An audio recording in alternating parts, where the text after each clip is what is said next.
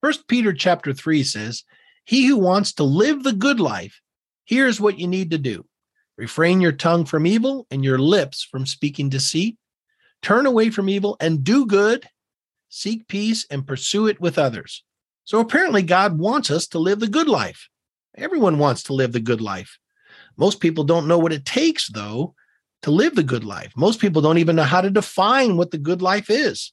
Some people think the good life is living like a rich person. Some think it's like getting away from it all and living on a farm like the Amish. But the Bible defines the good life as being happy and having meaningful, close relationships.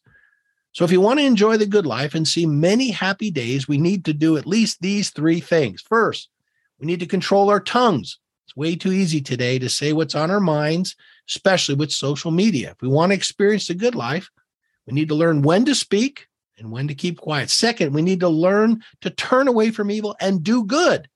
It's not enough to just be good.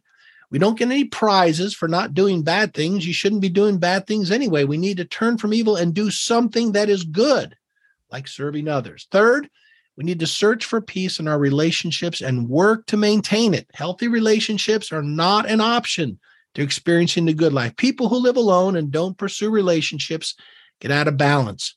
We were created to be social people. Healthy relationships keep us balanced. If we want to live the good life, we need to value our relationships so that when there's friction, rather than canceling someone, we pursue peace. Let's live the good life. Have a great day.